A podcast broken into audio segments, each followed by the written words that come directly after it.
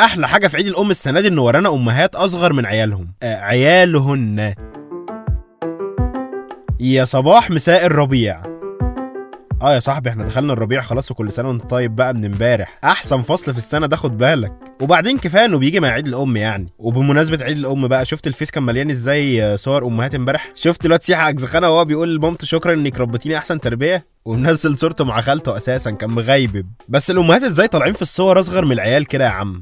بقول لك إيه الجيل ده هو الأصل على فكرة والباقي في الفصل. لا وكله طبيعي ولا في فلاتر ولا بتاع. بس في وسط كل الاحتفالات والحاجات الجميلة دي جه خبر وفاة الدكتورة نوال السعداوي وزعل ناس وستات كتير قوي من اللي كانوا بيعتبروها أم ليهم. بس نوال السعداوي زيها زي أي حد يعني البشر كلهم ما اتفقوش عليه ولا حاجة. فطبيعي الناس كانت تختلف عليها كمان بعد ما ماتت. بس الموضوع وصل لدرجة إن كان في ناس ما كانوش عاوزين حد يترحم عليها. آه عادي كده ساعات بنسقط في وقت من الأوقات يعني ونفتكر إن الرحمة دي بتاعتنا إحنا مش بتاعت ربنا. طب ليه بقى كل الصياح ده؟ مين هي أصلا نوال السعداوي دي يا سيدي دكتورة أمراض صدرية ونفسية وكاتبة. عاشت عمرها كله بقى بتدافع عن حقوق الإنسان وحقوق المرأة يعني بالتحديد وبالذات وليها كتب كتير وكبيرة قوي في السوق العربي والعالمي. كان ليها شوية آراء خاصة ومتحررة شوية ففي ناس ما كانوش بيحبوا النوع ده من الآراء والأفكار يعني فاختلفوا معاها بقى. بس كده. نوال السعداوي عاشت عمرها بتحارب التحرش كمان على فكرة. بس ما خلصش برضه لأ. وامبارح شفنا أهو منة عبد العزيز بتاعه التيك توك نشرت فيديوهات يا عم كده عندها في stories انستجرام لواحد كان بيحاول يتحرش بيها هي وزميلتها في الشارع.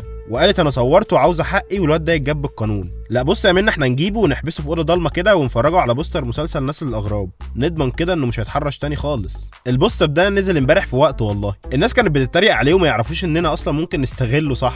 ظهر بقى على البوستر السقا وأمير كرارة بشكل مرعب جدا. والناس من كتر الرعب قال لك ده شكلهم هيطلعوا vampires في المسلسل ولا حاجة. وبعدين أنتوا سبتوا بوسترات وأفلام ومسلسلات زي دي تنتشر وعاوزين تقفلوا بابجي في مصر عشان بتحرض على العنف وبتغير سلوك الشباب والأطفال. بقول لك إيه تعرف الألماني وعبده موتة؟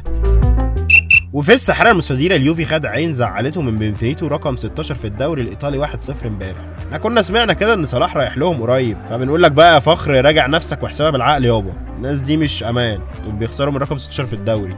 كفاية ليفربول يعني. سيبش فريق كده تروح لفريق أنيل منه وعناتيل الدوري الإنجليزي بقى كانوا بيقابلوا بعض امبارح في كأس الاتحاد وكانت مدعكة يا معلم. بس ليستر سيتي فاز في الآخر وقتل الشياطين الحمر بثلاث صواريخ جابوهم أرض أرض. والناس طبعا بقى قاعدة مستنية تشوف إيه اللي هيحصل لو السيناريو ده اتكرر في الدوري.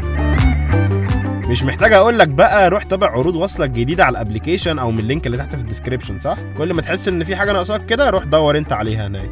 والنهارده بقى قضي يومك مع مسلسل أبلة فاهيتا دراما كوين اللي قلب ال social media ده والعوالم الافتراضية المجاورة. هو موجود على نتفليكس دلوقتي يعني وكارو مولعة الدنيا هناك وأغنيتها مكسرة الدنيا على تيك توك.